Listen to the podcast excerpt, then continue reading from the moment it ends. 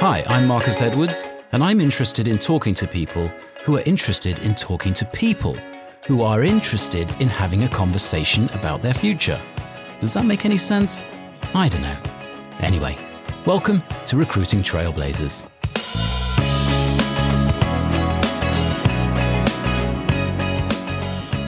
This podcast is sponsored by Vertical Move. Vertical Move's proprietary screening, assessment, and code testing protocols ensures delivery of only the top 5% of skilled software developers. Buzzwords be gone, Vertical Move actually validates every candidate's skill set so as to show you, not just tell you, the caliber of each submission. Vertical Move, the technical talent you need or nothing at all. Hey, it's Marcus here from Recruiting Trailblazers, and this week I wanted to talk to you about the proliferation of cold outreach and how it quickly became a race to the bottom, with quality disappearing out of the window in the name of quantity, leading to a steep decline in interest, engagement, and action. Now, it's a bit of a rant, and of course, I don't have all the answers, but I do have some. And if you've been on either end of a mass email campaign, I'm pretty sure some of this will resonate.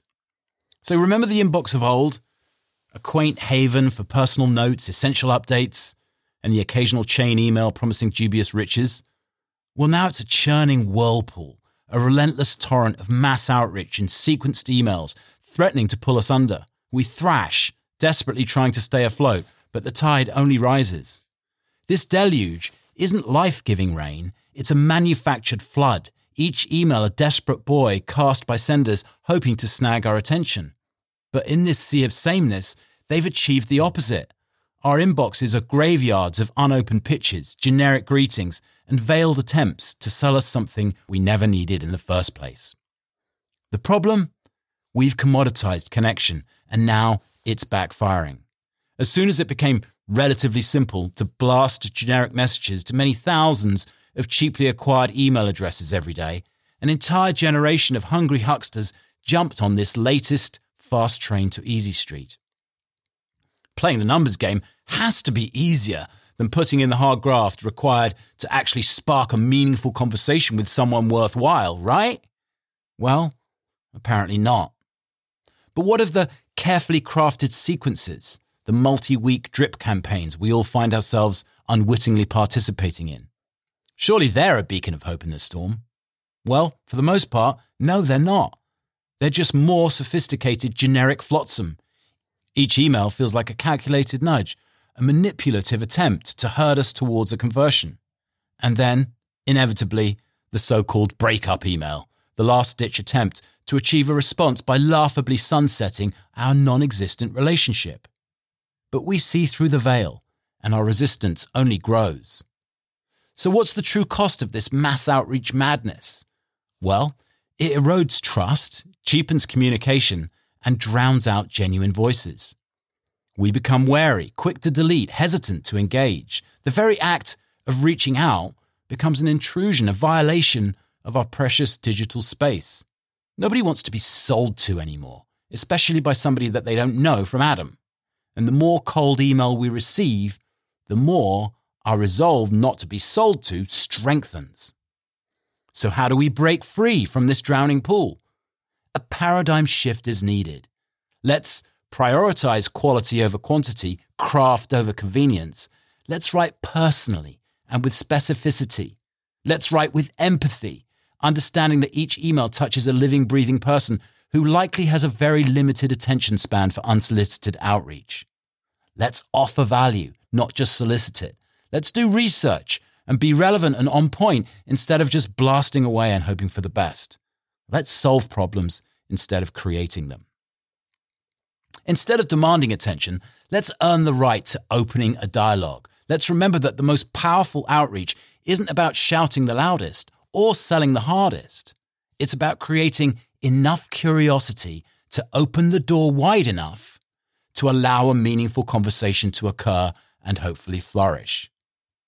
Only then can we emerge from the deluge, our inboxes transformed from battlegrounds to sanctuaries and communication once again becoming a life raft, not an anchor. And how, you ask, can we achieve this transformation? Well, it starts with you and me. and with every sender who chooses thoughtfulness over volume. Let's be the lighthouse in the storm, guiding others towards a new era of meaningful communication. Let's break free from the drowning pool and reclaim the true power of the inbox connection. Yeah, yeah, yeah, Marcus, that's all well and good and very poetic. But what does the actual roadmap to connection look like in 2024, especially for skilled recruiters who are either hungry for new business or passive candidates? Well, I'm going to talk to you about four areas personalization, content, relevancy, and targeting. Let's start with personalization. Personalization, you've got to go beyond just the name and the name of the company that they work for and evidence genuine interest in your prospect that goes way beyond generic greetings. Show them you know them, reference past interactions or interests or specific pain points. Yes, AI can help to a certain extent, but that indeed too could become a race to the bottom if all AI powered outreach starts to sound the same. So look for ways to differentiate yourself from the algorithm and even shock your prospect into responding.